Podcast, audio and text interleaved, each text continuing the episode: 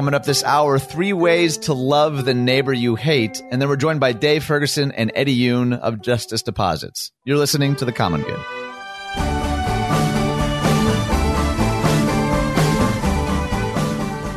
Hey everyone, welcome to The Common Good. My name is Ian Simpkins along with Brian Fromm. And I know that Brian kept my secret for me, but I did have knee surgery yesterday. And so I'm pretty drugged up today. So it's going to be a good show. Today's show is either it's either going to be hysterical or horrific. Either way, y'all are in for a treat. Real quickly, uh, some of the particulars. You can find us on Facebook, Twitter, and Instagram at Common Good Talk. Those are great places to interact with us and the articles that we share, or you can send us a private message if you have ideas or thoughts about previous shows, future shows, all that's fair game. But before we dive into this article from the only Dave Ferguson, actually, he's probably not the only Dave Ferguson. Probably not. plenty, plenty of Dave Fergusons. We're actually having him on later in the show with Eddie Yoon to talk about an initiative that I'm so excited about called Justice Deposits. But Dave actually wrote what I think is a really practical, really helpful article: three mm-hmm. ways mm-hmm. to love the neighbor you hate. Before we dive into that, though, how are you doing, Brian Fromm?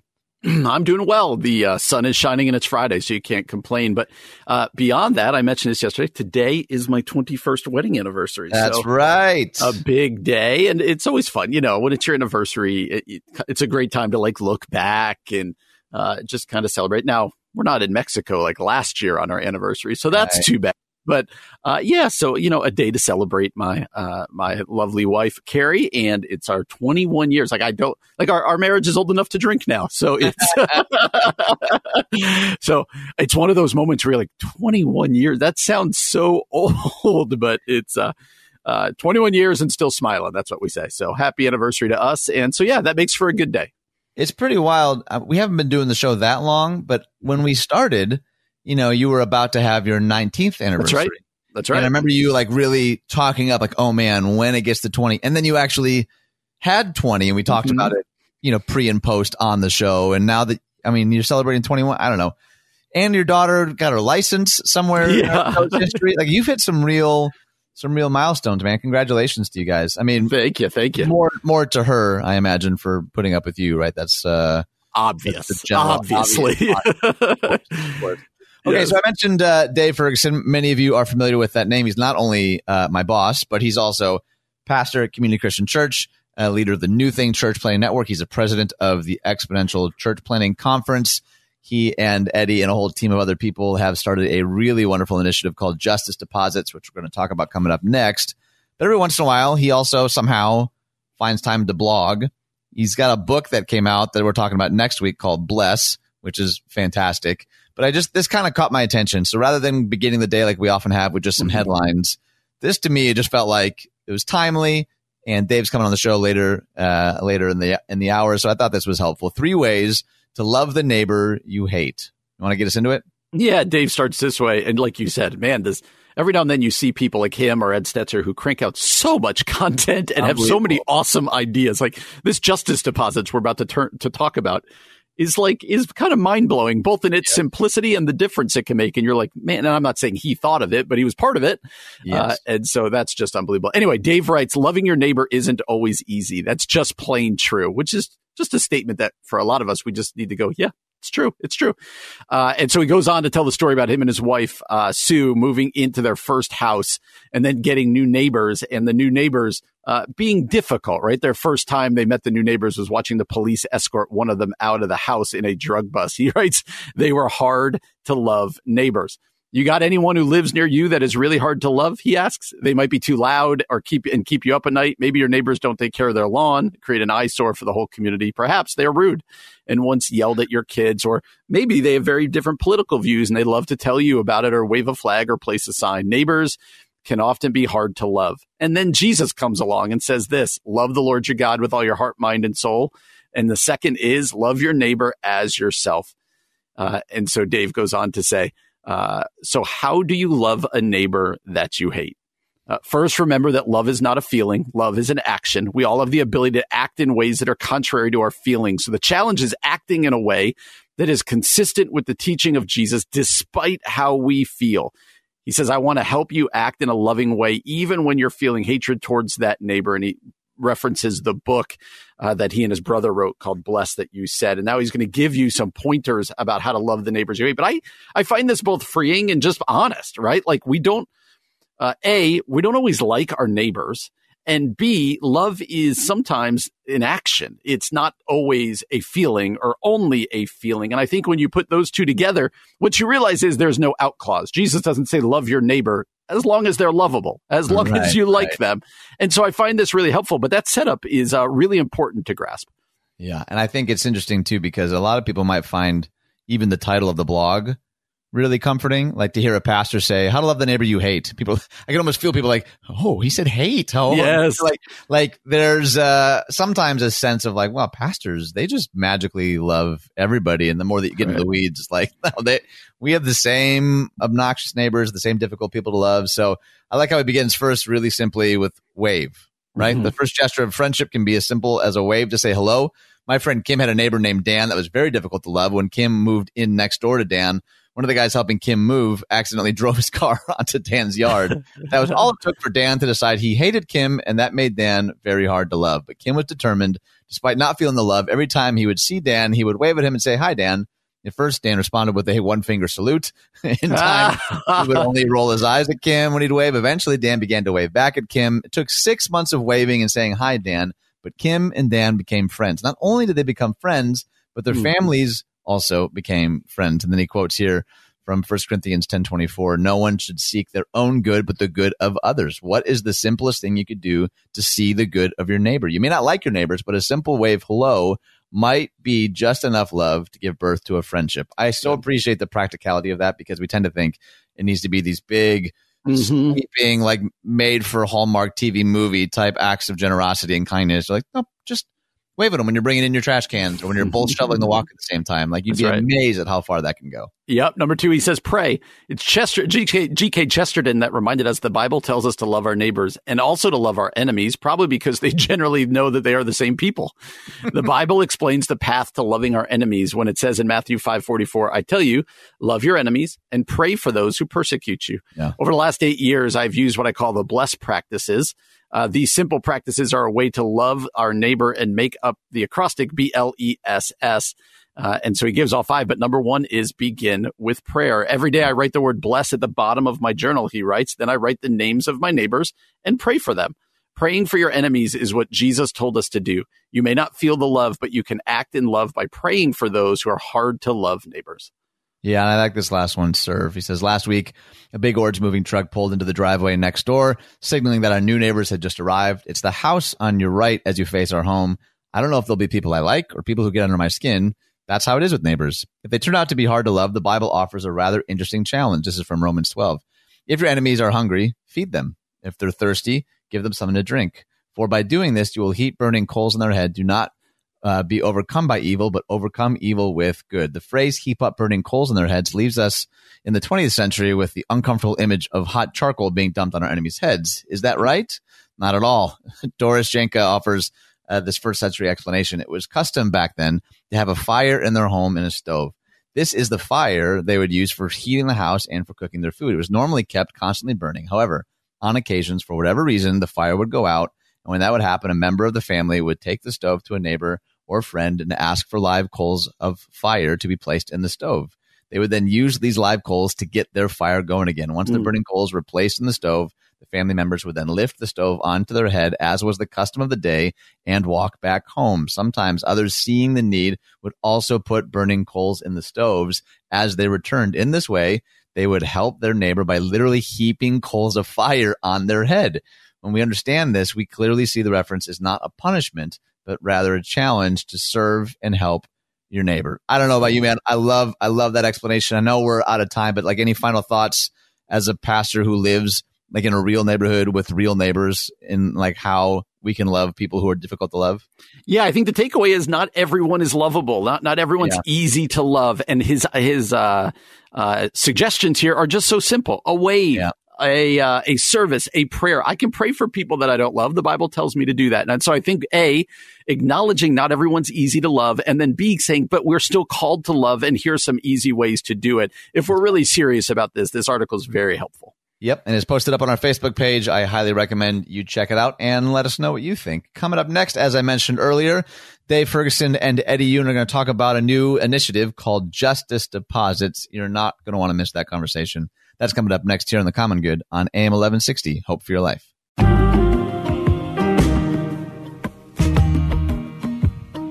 Hey everyone, welcome back to The Common Good. My name is Ian Simpkins along with Brian Fromm. We are thrilled to have not one, but two very special guests, Dave Ferguson and Eddie Yoon. Welcome to the show, gentlemen. Thanks for having us. Mm-hmm. Hey, it's hello, our pleasure. Let's let's start with you, Dave. If you would just introduce yourself to everybody, and then Eddie, when he's done, you can jump in and introduce yourself to our audience. Sure. Um, I'm the lead pastor at Community Christian Church in Chicago, and also get to oversee uh, what's happening with our New Thing Network, which is a global church planting network, and a few other things. Uh, I'm also in a small group with um, with Eddie, who's going to be introduced next. That's right. yeah, no, it, that's that's been uh, an amazing thing in the pandemic. Has been small group, and especially mm-hmm. with Dave. So, uh, hi everyone. Uh, my name is Eddie Yoon. I'm the uh, founder of a think tank and growth strategy uh, consultancy called Eddie Would Grow. Uh, prior to that, I was a senior partner at the Cambridge Group, which is another growth strategy firm that mm-hmm. was owned by Nielsen, and I've written pretty extensively about uh, consumers and growth and how to create new categories uh, with the Harvard Business Review over the last 10 years or so. Awesome. It's great. We're super excited to have you both on. And Dave, I want to start with you. What, what we really want to talk about uh, is this program or this initiative, I should say, called Justice Deposits. I hadn't heard of this and did a lot of reading today and find it fascinating. Could you uh, educate our listeners a little bit? What are the Justice Deposits? Well, I'll, I'll, I'll, tell you what, uh, Brian. Why don't I? I'll kind of tell the story what led up to it, and we'll let Eddie educate us. Perfect. I think it was really kind of the post George Floyd murder that, as a church, um, one of the things that we did at Community Christian, um, we have a our New Thing Network. So I got a hold of Quentin Mumphrey, who's a part of our New Thing Network, lives on the South Side, a pastor there, and and we got together and we did a whole talk about the black experience because our predominantly white church, so they can understand what it's like for for them to go. You know, as they this is the first time, but over and over and over again. Right. And uh, we did that, and Ricky Brown, who's another guy in our um, church planting network, uh, who's down at Hyde Park. Uh, he invited me to be a part of one of the peaceful protests, and, and I did that. But I think it was actually in small group, I think, or maybe it's around that that Eddie and I were talking and going. It feels like there's got to be something more we could actually do. Mm-hmm. There's got to be a way that we could actually, you know, I mean, it's, you know, the conversations, the, the march, that's a good thing. And it was Eddie that began to explain to me some some research that he began to do on actually black owned banks and how honestly that one of the, the, biggest things that we could actually do is kind of put our money where our mouth is mm-hmm. and how could we uh, help uh, minority families and minority businesses have access to capital. And maybe that'd be a good segue to Eddie because Eddie did the research on yeah. how many black owned banks there are and a number of things. Yeah, get us into the weeds a little bit, Eddie. What what are some of the things that you found in your research? Yeah, no, it, this is. Um, I think it feels very like much like uh, you know, growing up in Hawaii. There's a lot of solar panels, Hmm. that exist out here, and that uh, the ability to capture all this energy that's been generated with uh, social justice around you know African American injustices and as Dave said the murder of George Floyd. Like how do we capture that and store it as potential energy that can be useful for the future? And I think that's kind of the whole idea of justice deposits. And the the theory of it goes is that um, you know home equity is roughly a third of the average household's net worth so to speak. Hmm. Um, but African Americans uh, are denied mortgages at rates that are twice as high, and wow. when they get them, they pay more for them than they should, uh, re- regardless of their FICO scores and whatnot. And so, um, one of the things was interesting from a you know as a consultant who's dealt with large companies, it's very hard to change the mindset in how big companies work. But in this situation, if we actually shifted resources to these either uh, black run or black uh, owned banks that that might actually do the trick because uh, a black owned bank uh, gives about two thirds of its loans to African American households versus mm-hmm. mainstream banks, it's just about 1%. And uh, the way that a bank works, right, is they take in deposits at, and they hopefully, you know, pay a marginal interest rate. And you know, virtually all banks are paying very little to nothing now. Um, but they loan them out at a higher rate, and that's how they make money. Um, and black-owned banks are just doing much better about redistributing that access to capital to uh, African American households. And so, the very simple thing uh, actually came about inspired by Netflix, which uh, in June of last year moved $100 million of wow. their cash, about 2% of cash holdings to these black owned and black run banks as part of a broader effort to uh, fight against systemic injustice. And the way that Netflix talks about it, it was like, hey, that was kind of rainy day money anyway, which is kind of odd to think about $100 million. yeah. But, yeah. but they weren't going to do anything with it other than just keep it around. And so why not store it at a bank that's actually going to make a difference for the community yeah. uh, in African American households? Yeah, and and Eddie, maybe you could take this one. You know, if if me as a pastor of a church or a business owner or even an individual has their money right now in say in Chase, right, just the local Chase bank, is there any risk in making that move? Is are you taking on any risk, or is this pretty much a zero risk proposition? Yeah, it, it's it's a great question, and I think with uh, for the vast majority of churches, if you are moving funds under two hundred and fifty thousand dollars, there is zero risk in mm. that the FDIC the government guarantees those funds regardless of what kind of bank it's in.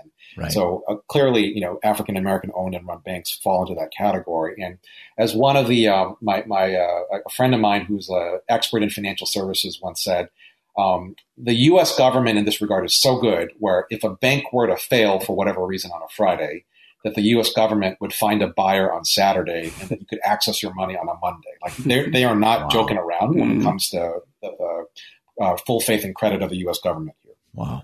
So, so Dave, a question that uh, I know that we probably touched on off air a little bit, but what kind of hurdles have you needed to overcome in this process? Like, have you received any pushback from the pastoral community or the, the larger Christian community? Like, hey, is this really something that we should be delving into? Shouldn't we, like Brian and I hear often, like, just preach the gospel. Like, don't concern yourself with all of these other things. You should, you should just be about preaching the gospel. What, what, what have those conversations been like? Have you received any pushback or had to overcome any hurdles in that regard? Uh, I'd say almost zero. Hmm. Wow. I mean, uh, the, the only pushback that I think I've gotten is only when it's been misunderstood. So, for hmm. example, I think when we initially communicated, because we've done this at Community Christian, we've we've opened up uh, money at uh, or put some, opened up an account, put money in a, a black-owned bank. Our New Thing Network, Church Planting Network, we've done the same. Um, I think we're when we when we initially began to share with our church that we were doing this, we got a lot of positive feedback there was a couple emails I got going. Like, um, people said, I, I don't think you should be investing our money. This oh. is, you know, and so I had to explain, no, we're not investing your money. Right. It simply opened up an account in a different bank. And so we're saving it there. And here's how it's making a bigger difference in the community. And once they understood, people were, oh, this is terrific.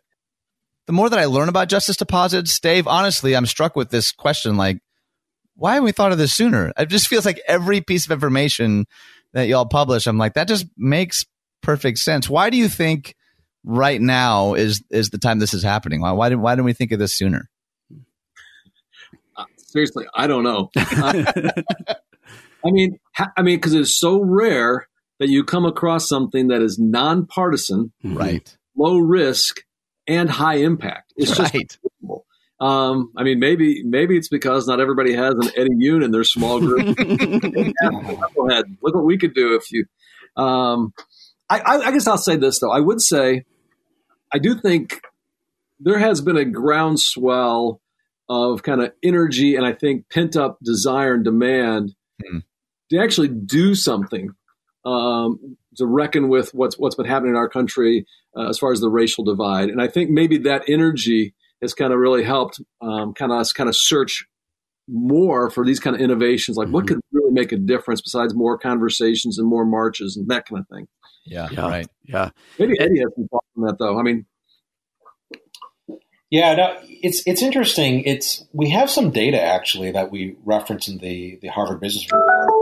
Um, i fielded a uh, survey of a thousand people nationally in you know just kind of asking about you know, would you be willing to do this in, at, at, a couple of levels? One is, uh, would you just ask the company you work for, would you be willing to move some of your money like Netflix did? Because mm.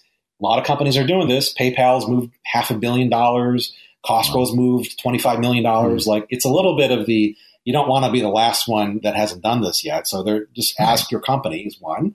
Uh, the second is, uh, would you be willing to ask your faith community? And so, you know, one of the interesting things that we found was that uh, the demand for uh, people to want their faith community to do this was pretty much the same, very high, regardless of what type of faith you were, whether you were uh, a, a, Christ follower, whether you were uh, a, a Muslim, a Jewish person doesn't didn't really matter actually. So there was a little bit of that interesting dynamic, and then hmm. the other bit that was really quite fascinating was how much this seemed to really spike um, at for people that were below the age of 45. This was really, hmm. you know, again, I don't want to read too much into it because I don't have complete data with it, but this is one of those things where um, if you were under the age of 45, you were three to four times more likely to either ask your company, your faith community, or move your own money uh, at significant amounts in some uh, situations uh, to this. And so, you know, it could be a generational thing. It could be the moment in time. It could be that, you know what, uh, all the projections are that America is going to be majority minority in 2042. And mm. that's already happened and happening at mm. various uh, paces in different parts of the country. And so uh, there's any number of these reasons that could be part of it. But I, th- I do think it is one of these rare things where uh, you know, somebody had to be the tipping point. And when a Netflix did it and when yeah. community does it, it's like, well, well, duh, why shouldn't I do it too? Mm-hmm.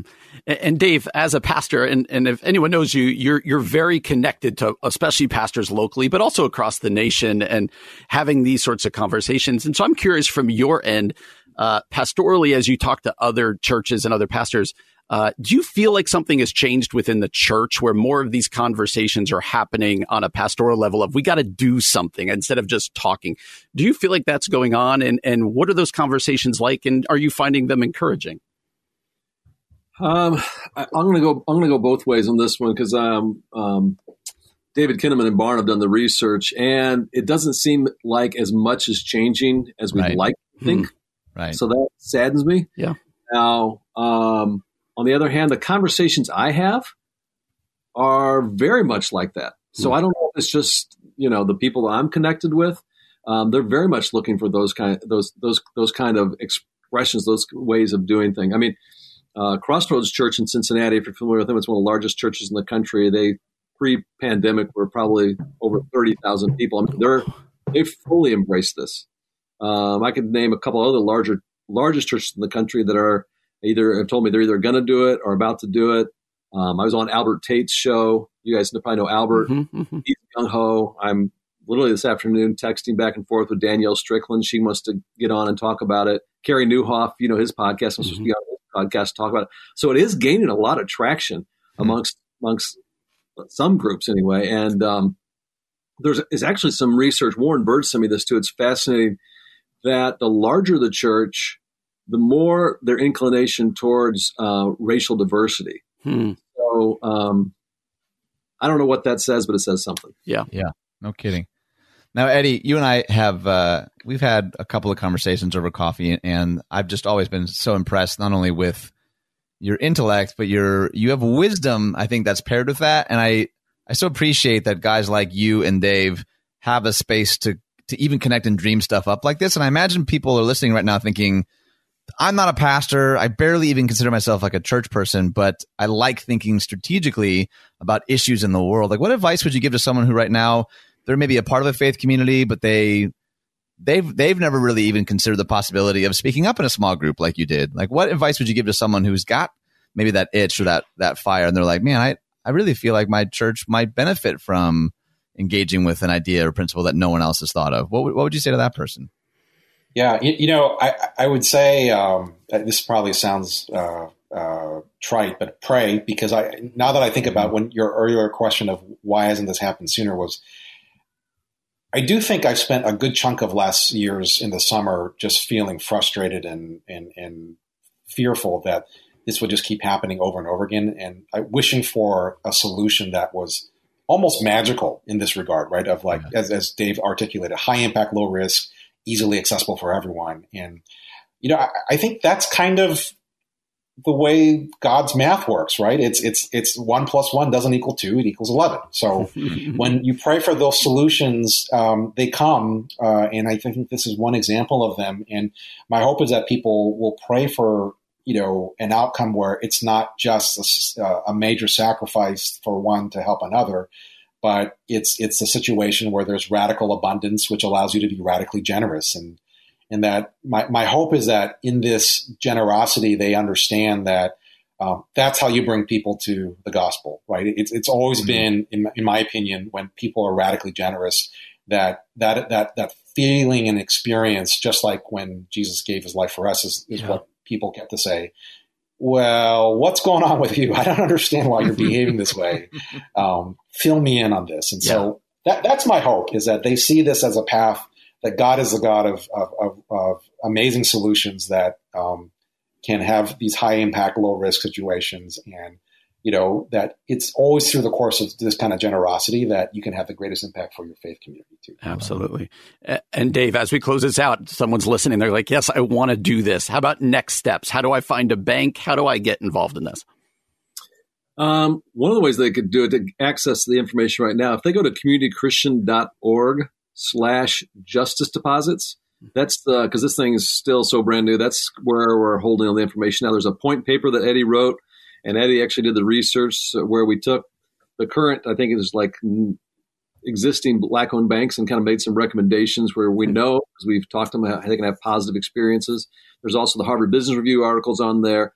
Uh, there's other podcasts that are on there. There's a video on there, endorsements, a lot of information there, and even there's a, a way to kind of connect with some of the people on our team uh, so we can get you more information. Um, and I'll, I'll do this too. I mean, my email is Dave Ferguson at communitychristian.org, Dave Ferguson at communitychristian.org. And if somebody's listening going like, yeah, I'd like for my church to do something like this, I'll connect you with one of the people on our team and we'll, we'll do our very best to get you the information about it. Awesome. That's awesome. Again, that website is communitychristian.org slash justice deposits. And just to say it out loud, Dave, Eddie, I am personally so grateful for both of you and the ways that you – lead and serve people. Thank you so much for taking the time to be with us today. Thanks, Ian. Hey, Absolutely. Thank you. Our pleasure. Mm-hmm. You're listening to The Common Good on AM 1160. Hope for your life. Hi, friends. Welcome back to The Common Good. My name is Ian Simpkins, along with Brian James Fromm. We are so glad that you are here joining us just now. I got to be honest, this feels like we're in a very odd season, both politically, mm-hmm. but also I mean, in terms of not just theology, but like ecclesiology, missiology, it feels like so much of the soil of the church has been churned up and not all of it good for sure. But I just, I find so many people asking really important, really poignant questions. And two things I want to tackle. Uh, the first is this article from Relevant Magazine by Hilary Moore.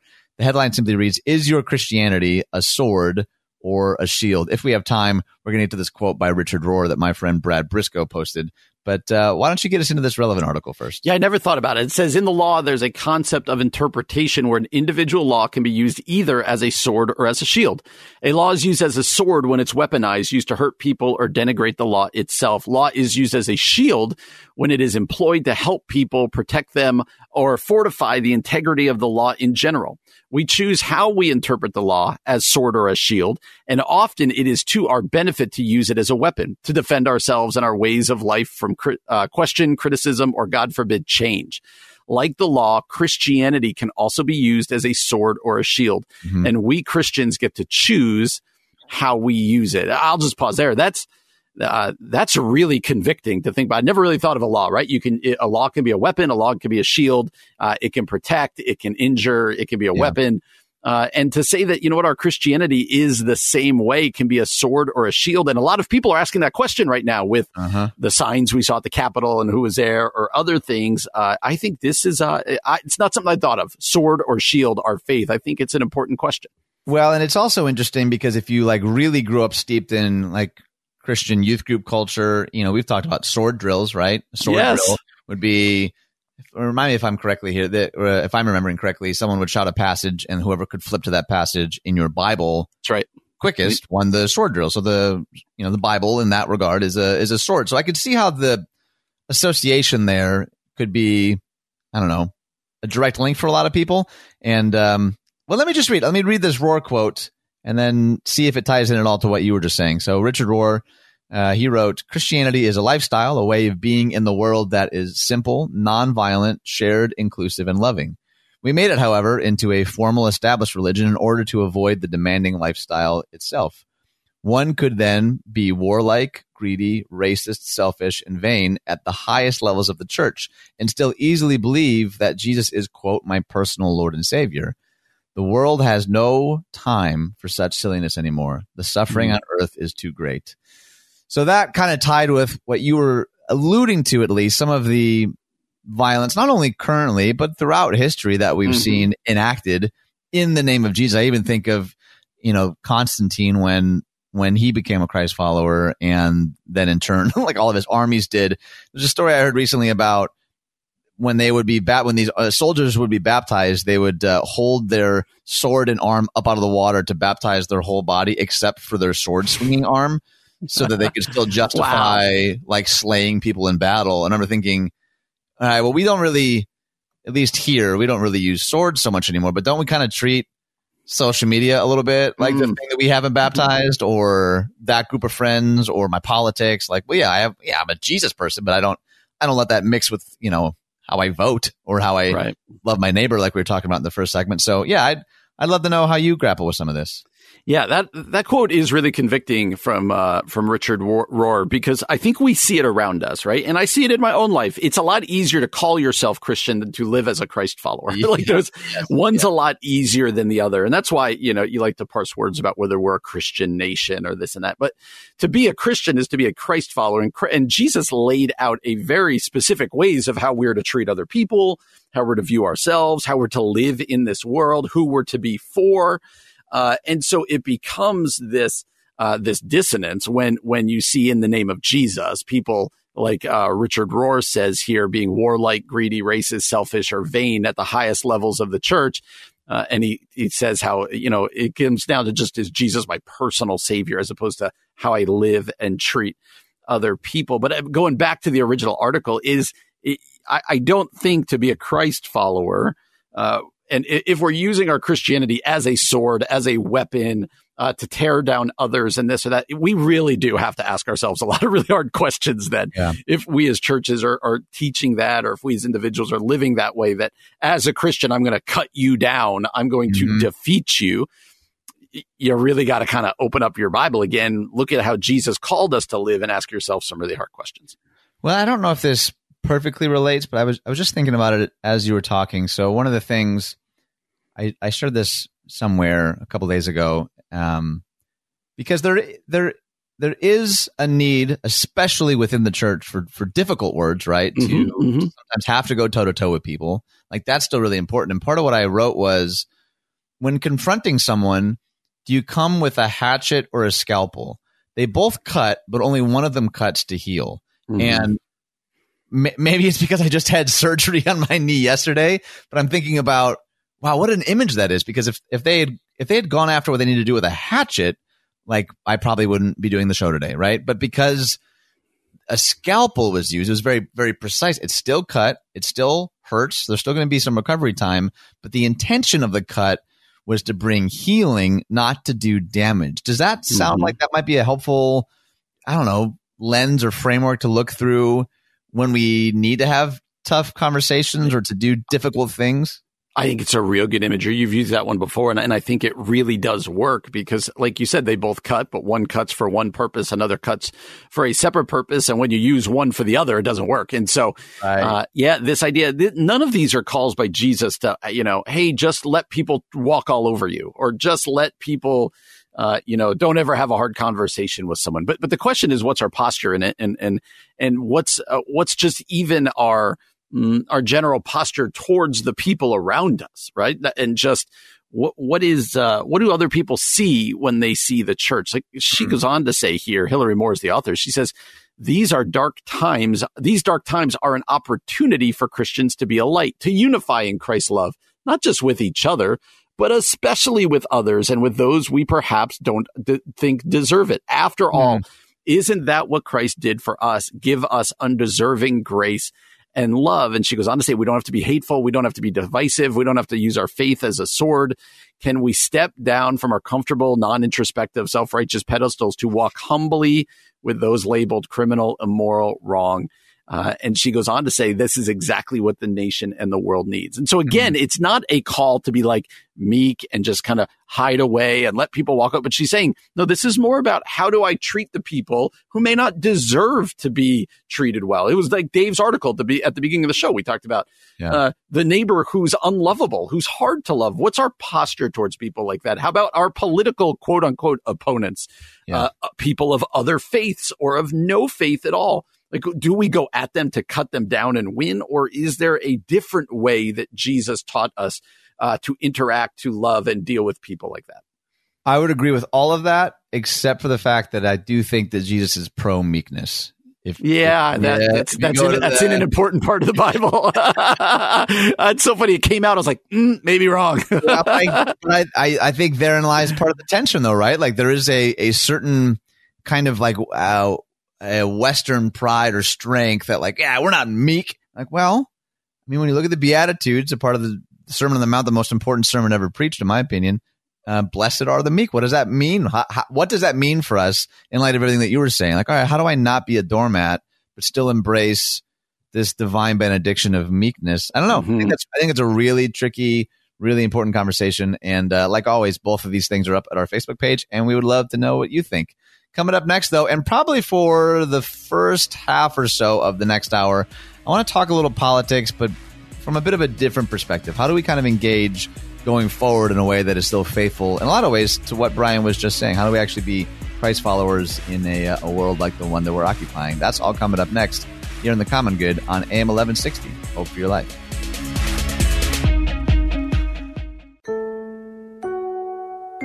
Coming up this hour, how do we actually be Christ followers in a, a world like the one that we're occupying?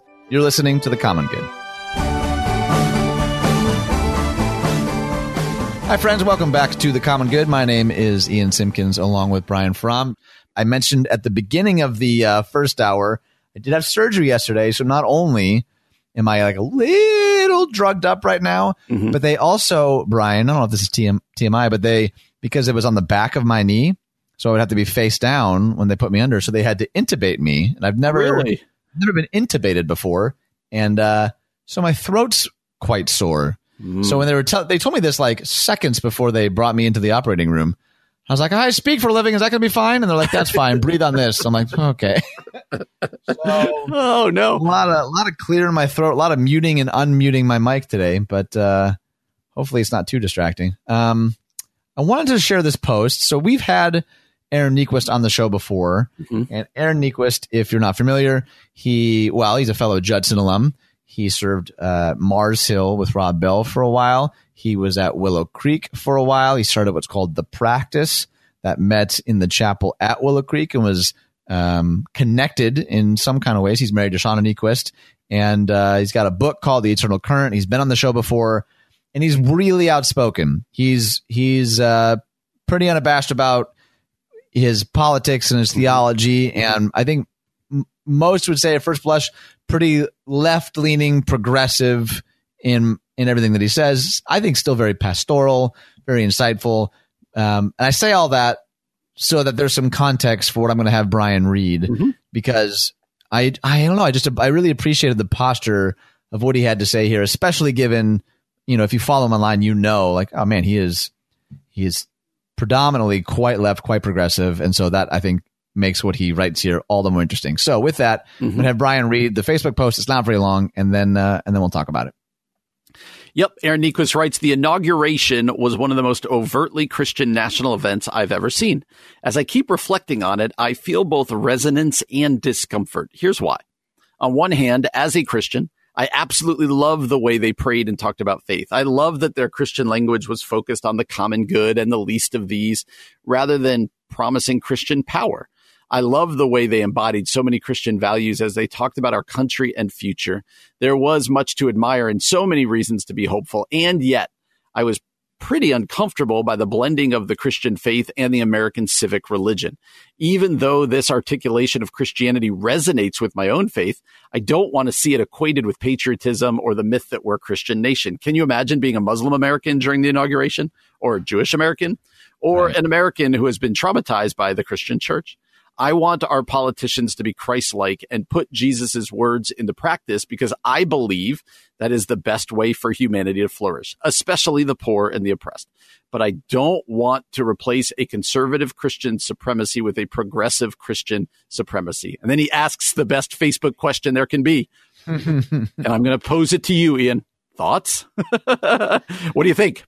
Man, I think um, I think there's some real wisdom to that. I think what he said there at the end, I don't want to replace a conservative Christian supremacy with a progressive Christian supremacy. I don't know why. I've not heard a lot of progressives articulate it quite that pointedly. And probably not a lot of conservatives either, to be fair. But what, I don't know, what he's articulating here, it would be easy. Let me just say this for someone like Aaron to have watched the inauguration and to just cheer unflinchingly to everything that happened, right? Like some of the pushback that I got, even I posted, Madam Vice President, historic, right? Because mm-hmm, mm-hmm. um, I think that's a significant, it's a significant moment in history. A female woman of color vice president, no matter how you slice it, that's that's a big deal. And then, of course, you know, some of the comments were a little inevitable about her uh, policies on abortion and women's rights. And, you know, and I, I try to navigate those as best you can on Facebook, but like, well, yeah, I I, there's a lot of her policies that trouble me. It doesn't make this moment any less historic. Uh, but even that could be, I could get it. You know, we're pastors and we have a radio show. And so sometimes people can read into, you know, our excitement or our discouragement or whatever. So for Aaron to say, Hey, ah, uh, having this pendulum swing entirely the other way is maybe also not the goal. That doesn't necessarily look any more like Jesus. So I don't know. There, there's uh, and the comments on his his post are are pretty fascinating because a bunch of people are agreeing, a bunch of people are not agreeing, as you can imagine. Um, I appreciated it. He's also like a friend, so there's that there's that part of it. I'm like, yeah, I just appreciate it knowing some of his own heart. But I, yeah, what do you think of it?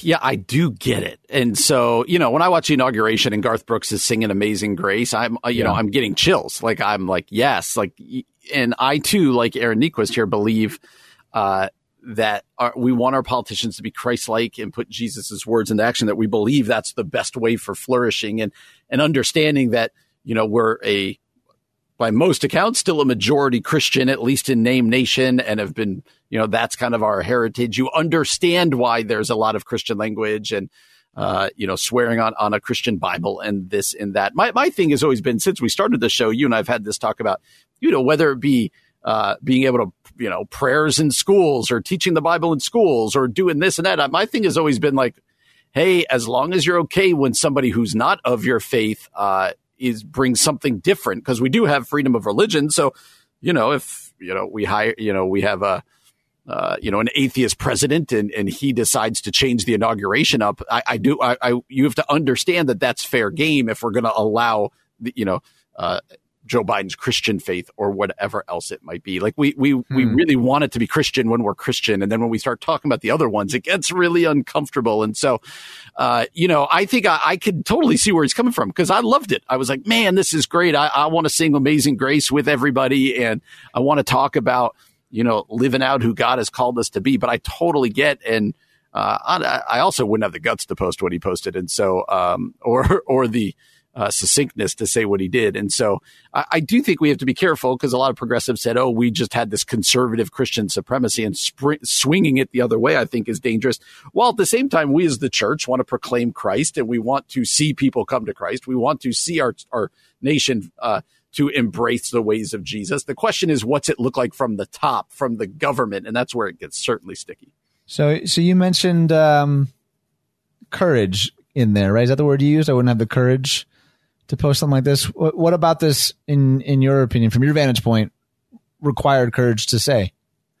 Yeah, and I'm not even saying I agree with all of it, but I what I would say is the courage part comes, and this is where you're more like him than I am. Uh, you even said earlier, you know, I, I, posted that about the vice president, and I knew there'd be some blowback. Eh, for me, when it gets to I knew there'd be some blowback, I'm like, nope, I'm done. Nope, why post it? Why post it? Yeah. Uh, and he had to have written this going, not only do I know there's blowback, but I'm excited for the conversation, right? I'm excited yeah. to put this right. out here.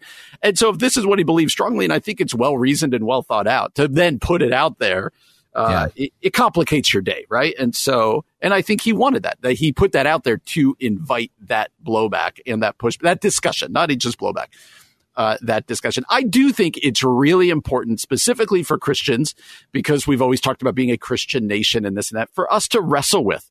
Uh, what does it mean as a country? Like freedom right. of religion, what's it look like as a nation?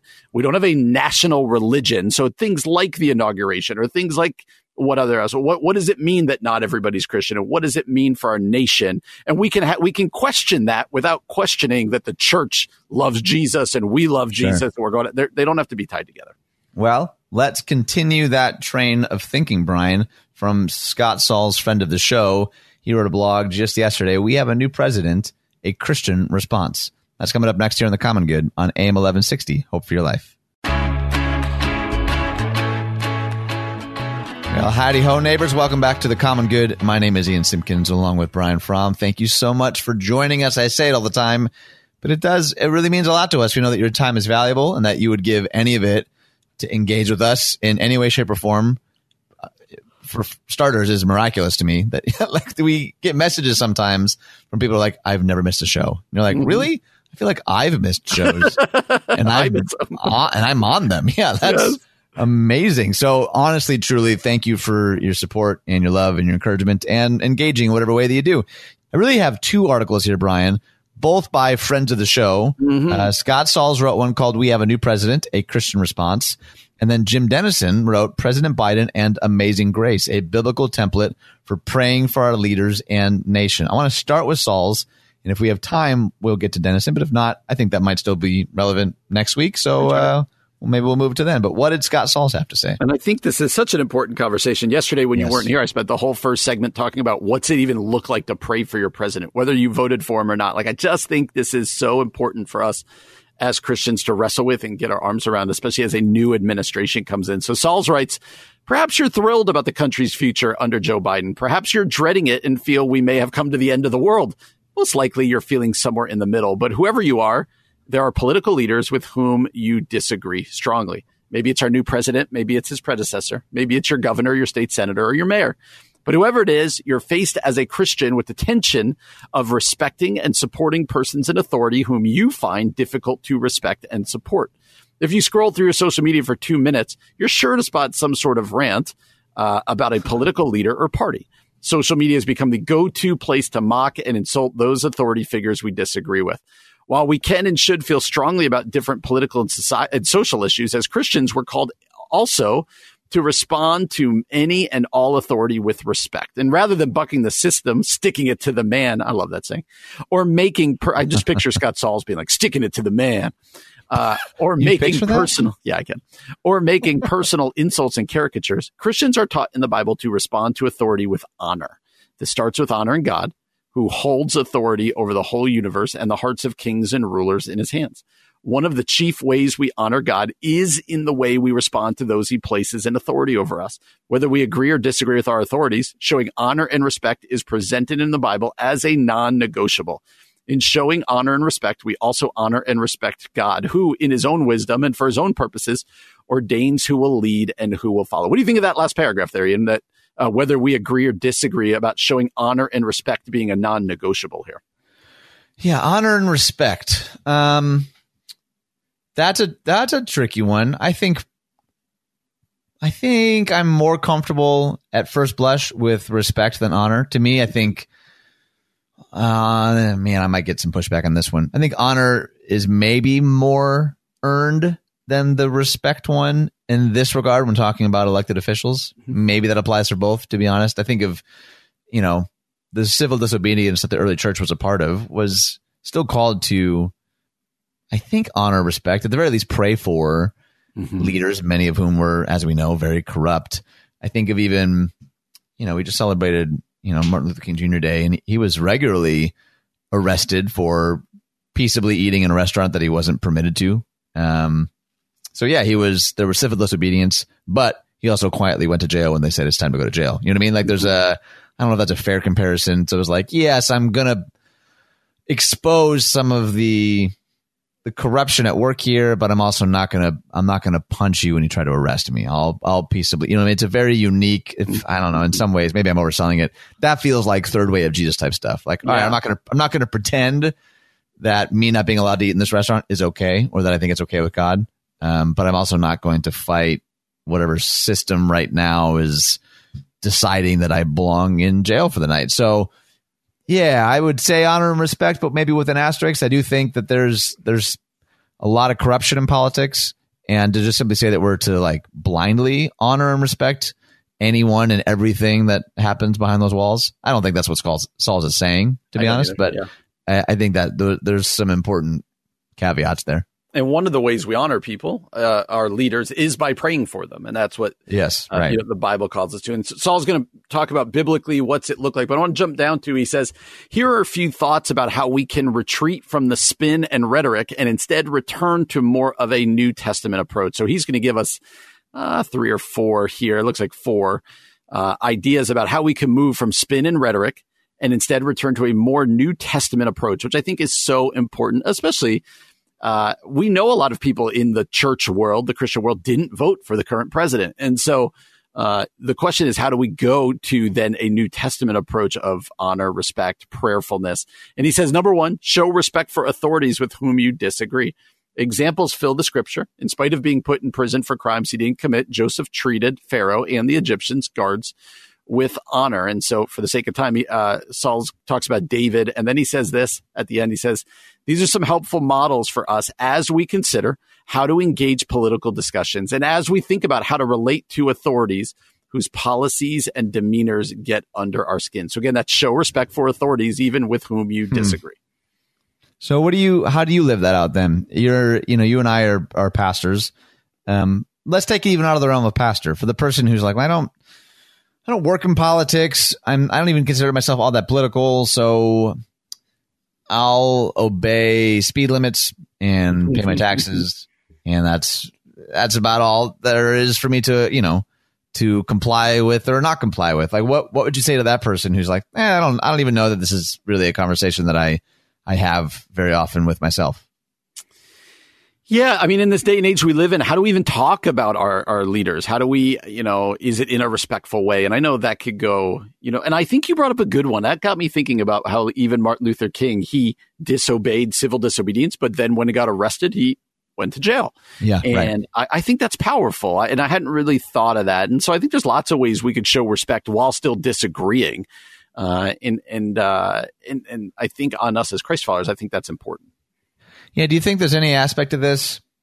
I don't know. I don't want to get too far into the weeds in this because I, I do agree with a lot of what Sauls is saying. If it is an issue of some kind of egregious injustice, would number one still apply? Show respect for authorities with whom you disagree. Someone listening might be thinking, mm, this is more than a disagreement. This is a sanctity of life issue. This mm-hmm. is a mm-hmm. human dignity issue. It's not like a, well, agree to disagree. You know what I mean? Like there's, and again, that's not the example at all that he gives with Pharaoh and the Egyptian. Like those, those were intense circumstances for sure. It does sometimes feel like the general advice or counsel can be like, Hey, you should still respect him. Even if you guys don't see eye to eye on this, you're like, well, like you and I, let, let me think of something that we, you and I both tend to agree on is the death penalty. You know, like, mm-hmm. well, agree to disagree on this one. Well, that agree to disagree could mean dozens of people's lives lost. Right. You know, it's not just that it's not a nebulous, ethereal construct that we're disagreeing on or some principle, you know what I mean? Like that's detached from reality. It has very real, very real implications. You know, what do you, what do you do then? That's hard, man. I, I would say the best we can say probably is to, is to disagree and fight and do everything that we can to, uh, to get that changed and this is going to sound so light and do it in a respectful way huh. uh, and do it with the respect. But yeah, I don't think this is a call to go, well, you know, my leader, he says death penalty is okay. I guess I got to go with it. You know, I, I don't think that's what Sauls is doing here. Uh, I think that's certainly a posture issue. But yeah, I, I don't think this is uh, saying don't ever fight for what you think is right. Yeah, I like how he ends this. He says, um, for whom do I feel greater affection? Number one, people who agree with my politics but don't share my faith, or mm-hmm. people who share my faith but don't agree with my politics. If it's the former instead of the latter, we may be rendering unto Caesar what belongs to God, and that can't be a good thing. I've heard him say mm-hmm. something like that a number of times, and I think that's at the very least a really, really important thing for all yes. of us to grapple with. I kind of want to keep it in the political realm, if you'll allow me, Brian. Don't worry, we'll wrap up the show and the week with some good news, but let's kind of mm-hmm. stay in this particular vein from Christianity Today. How can Christians stand against abortion during the Biden administration? That's coming up next year on The Common Good on AM 1160. Hope for your life.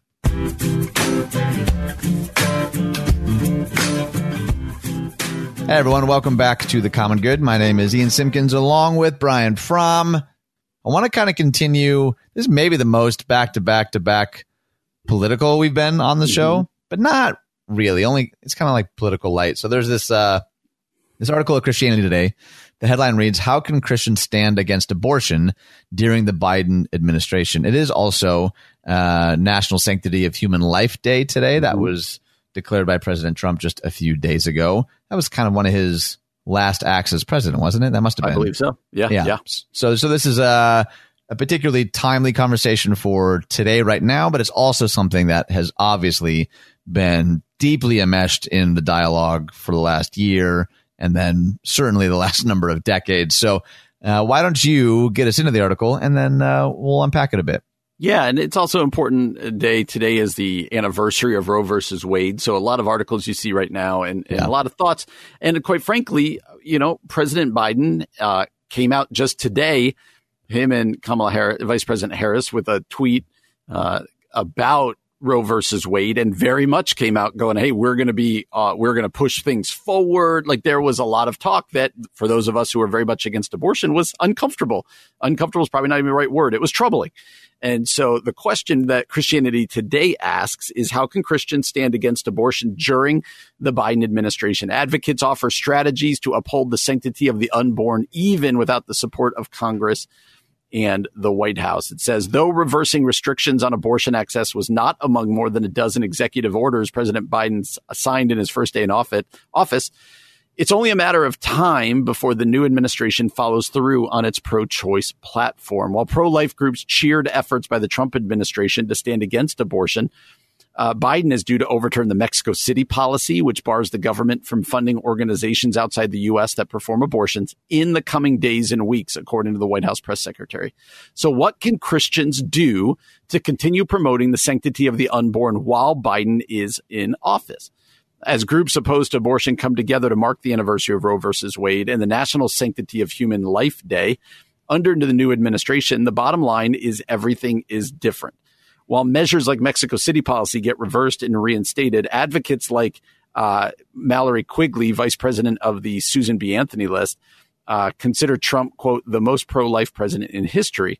Uh, it goes on to talk about the things that they did, and they go on to say similarly, Biden represents a particularly ardent stance in favor of abortion access. During the campaign, Biden withdrew his support for the Hyde Amendment, which bans the use of federal funds for abortion except in cases of rape, incest, or life threatening circumstances. He also pledged to codify Roe versus Wade into federal law and restore federal funding to Planned Parenthood. He did that on Twitter Day. He said that that was the case. Goes on to talk about Kamala Harris, who is one of the, she got a perfect score uh, for her pro choice views when she was in the Senate. Uh, and so it goes on and on, and it's going to say, what do we do? What do we do? But, know, I wonder, as somebody, you and I, you know, there's certain things we agree on and certain things we don't. But I, from our show, you can tell we agree uh, on on just uh, on abortion, and we have similar stances on this.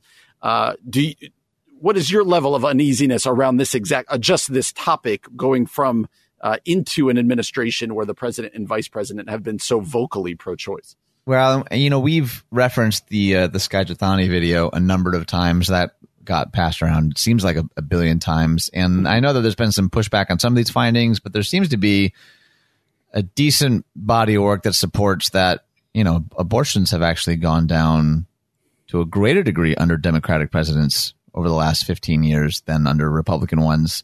Some might disagree with those numbers or those findings. That's where it starts to get tricky because I'm not a reporter, I'm not a statistician, but I, I like what Denise Harle says here. She's the uh, senior counsel with Alliance Defending Freedom. says Christians should stand up and defend the ability of pro life advocates to speak. Women who are considering abortion often do so because they've been told they don't have any real options. Pregnancy centers provide real hope and practical support to women who often feel they have neither, and Christians should come alongside them offering the same. Mm-hmm. That has been my very limited experience. I have mentioned on the show before, I think that, you know, my mom was uh, the president to our local uh, Metro Right to Life Choices, and that's just been something that since I was, gosh, seven or eight, like I feel like I've had a bit of a front row seat. I mean, I guess as much as like a as a you know white man can, but um, there is something to that, though. The, and, and, a lot of the organizations we've worked with at the station and on the show have mm-hmm.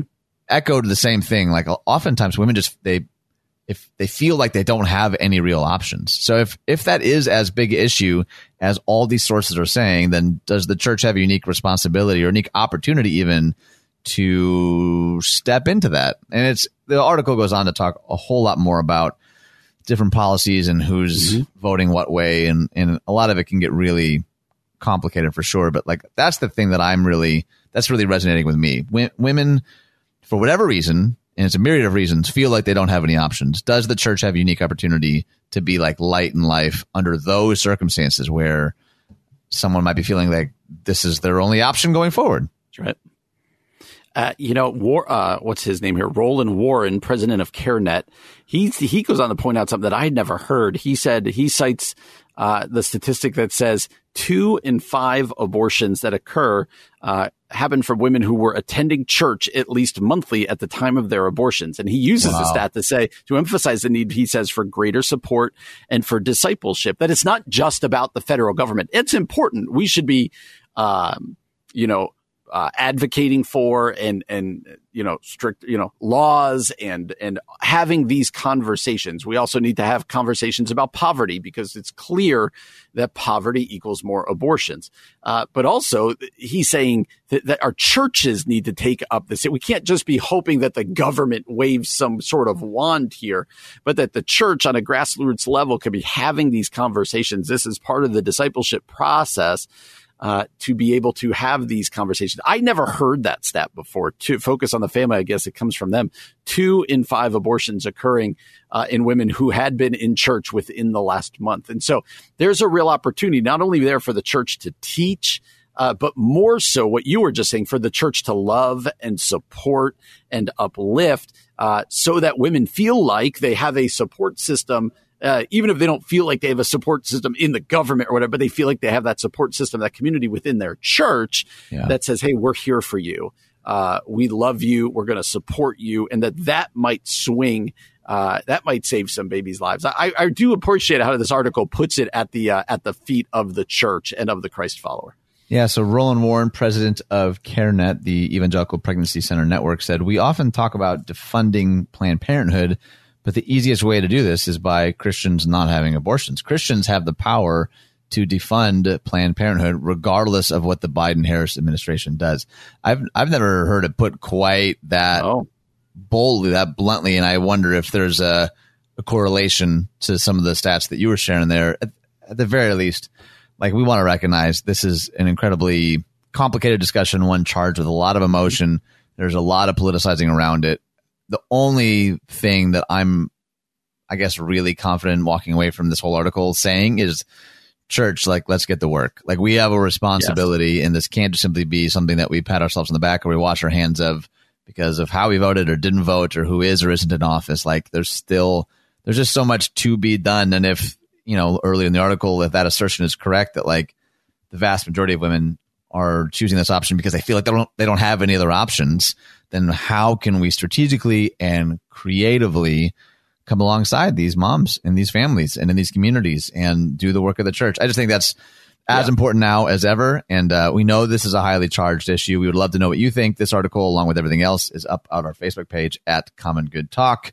And with that, we're going to land the plane, not just for today, but for this week, with some good news. That's coming up next here on the Common Good on AM 1160. Hope for your life. Ladies and gentlemen, it's time for some good news. Hey everyone, welcome back to the Common Good for the last time today. But fret not, we'll be back again on Monday from 4 to 6 p.m. and every weekday from here until eternity. And uh, before we land the plane, we have a segment that we've been doing called uh, Some Good News, which is honestly no agenda there. It's just stories and articles we found that we thought, yeah, that feels good. That's some good news. It can be easy to just consume the negative or the terrifying or the divisive. So we thought, yeah, let's uh, let's make a habit of ending some shows with some good news. Speaking of good news, today is my youngest son Redmond's second birthday. I Woo-hoo! it's my wife took him to go get like a big boy haircut, and I know. For anyone who's had kids before, this is not new news. But when they he had this like big moppy curly mess going on, and he came back, and I was like, are you ready to drive a car? Like you just aged like 15 so years. It's yeah. oh man. And I don't like admitting all the time that I'm that sentimental, but like watching, oh man, my wife strung up all these, you know, photos of like his first year, you know, but month by month. And then I'm like looking at this boy walk in with like a flannel shirt and like a fly new haircut. I'm like, my boy, my boy. So either way, that's awesome. Yeah. Happy birthday, Redmond. We love you so much. And, uh, you are such a joy to us and our family, even though you are chaos in human form in so many ways. you Really Such is. a fun age. Oh Such oh my gosh, age. you're telling me, man. Uh, all right, so some good news. I got a bunch of articles here, and uh, per usual, I'm just going to let Brian Fromm choose which one he wants to go with first. Yeah, you gave me one here from the Christian headline, so not even from the Good News Network. It says this Pulse founder says over 100,000 people surrendered to Christ through the ministry's efforts in 2020. That's a huge number. That's nuts. Evangelist That's nuts. Nick Hall, the founder of the millennial millennial led evangelism movement Pulse, contended that more than 100,000 people gave their lives to Christ. He explained to CBN News, the prayer link, that more young people are drawing closer to God in light of today's political atmosphere. He said, what I'm hearing from young believers is really a desire to come together around the need to share Jesus and to share the gospel. There's all mm-hmm. sorts of opinions about all sorts of things, all sorts of ideas, yet there is one thing that changes everything. And so I'm seeing people praying, fasting, and really believing that, man, no matter what happens, we know that God is in control and he need to, he needs to be trusted. Uh, and we need to trust him now more than ever. And so it goes on to talk about the year and all the difficulties and how people were open, millennials to open to the gospel. Man, a hundred thousand people. That is, that is some good ministry right there. That's a big deal, man. All right. This next one is one that I would put in the category of like inventions I would never even think of. And mm-hmm. I'm I'm just so impressed when it happens, especially via something like TikTok. So here's the headline uh, TikTok users rallied to design a better pill bottle for people with Parkinson's. Uh, necessity has long been the mother of invention, but thanks to cutting edge technology and the power of social media, the leap from inspiration to reality can happen almost overnight. If you doubt it, just ask Jimmy Choi. Choi is an amazing athlete uh, he also suffers from Parkinson's disease. Diagnosed at age 27 with early onset symptoms, Choi uses fitness to battle his illness. The four season veteran of American Ninja Warrior has an impressive record that includes one ultra ultramarathon, 16 marathons, 100 half marathons and counting, plus numerous 5Ks, 10Ks, and triathlons. On top of that, he's also raised close to $500,000 for Parkinson's research, which he considers his greatest accomplishment. In addition to his TV appearances, Choi is best known for showcasing feats of athleticism via social media. While dealing with the big stuff rarely phases him, little things like something as simple as opening a prescription bottle have left him, what's that word? Stymied? Yes. Stymied. Okay. In a recent TikTok video, he shared that frustration with his followers for Choi's online team. It was tantamount to firing a starting pistol, and off they went on a race to find a working solution. I won't read the rest of the article, but mm-hmm. via that video from TikTok, a bunch of people got to work and apparently, like, invented a solution to this problem that he was having in his life that apparently a lot of people with Parkinson's have, and it's now going to like change the game for how they can get access to their medication. I, lo- I just love stories like this. Yeah, that's an awesome story. And my wife and I were just talking over lunch about how ridiculous TikTok is. So redeemed it a little bit. Yeah, right. There, See, there you go. Uh, next one, when a student couldn't pay tuition fees, prison inmates rallied to raise $32,000 to help. Come on. Uh, Cy Newsom Green was a high school freshman when his world pretty much fell apart. His dad suffered a heart attack and needed a transplant. His mom was in an accident that impaired her vision. Wow. Both parents lost their jobs. Without their income, Jeez. his future at the Palma School, the private all boys Catholic school he attended, was in peril. But Green was about to get a helping hand he'd never expected from an unlikely source.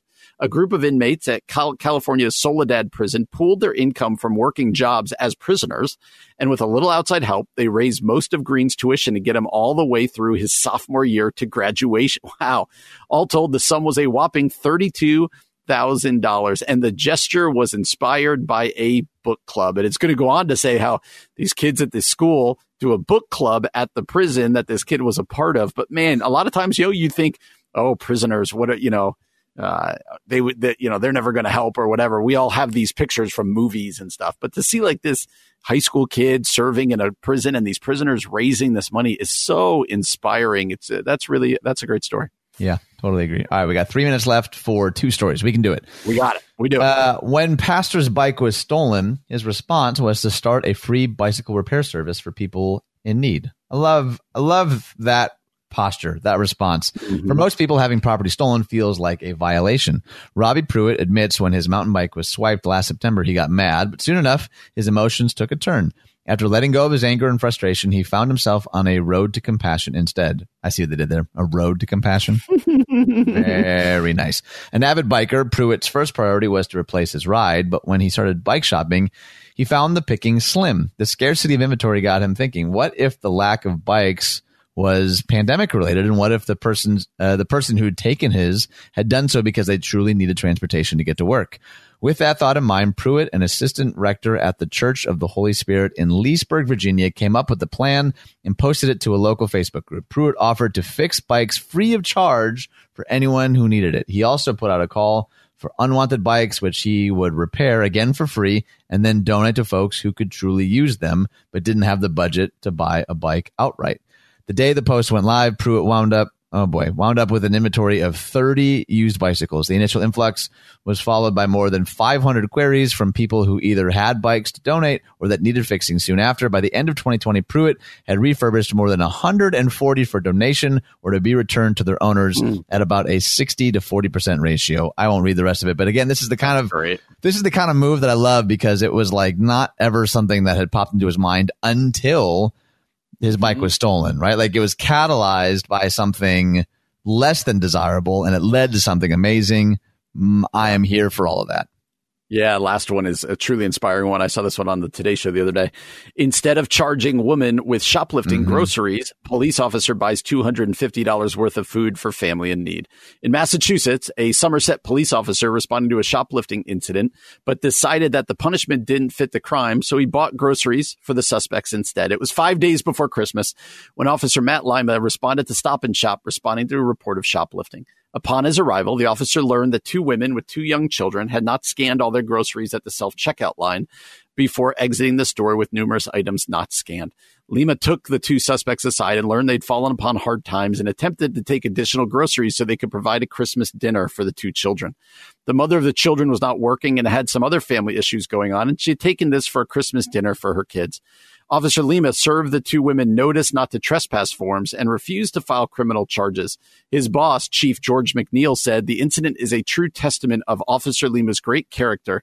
Officer Lima then purchased gift cards in the amount of $250 with his own money so Wow. the women would be able to purchase groceries for their Christmas dinner at another stop and shop location. I mean, that's what else do you need to say? That is a uh, inspiring story of generosity and grace. Uh, what a beautiful story. Yeah, and, and maybe it sounds a little cliche, but I love ending shows with stories like that because it is a reminder, at least to me, that yeah, sometimes the world can feel like, gosh, there's so much going wrong and there's so much hurt, but like there's a need right where you're at. You're placed on purpose for a purpose wherever you're at. And I hope the stories like that, at the very least, not just like make you feel good, but inspire you to, to some course of action, some kind of good deed. You know, we're talking about Dave Ferguson's Blessed book. We're going to have Dave and John on next week. Like, what are some ways that we can just be a blessing wherever God has us? I think that's always, always, always an important question to ask, especially in times like these. So we hope that those were encouraging and challenging to you as they were to us.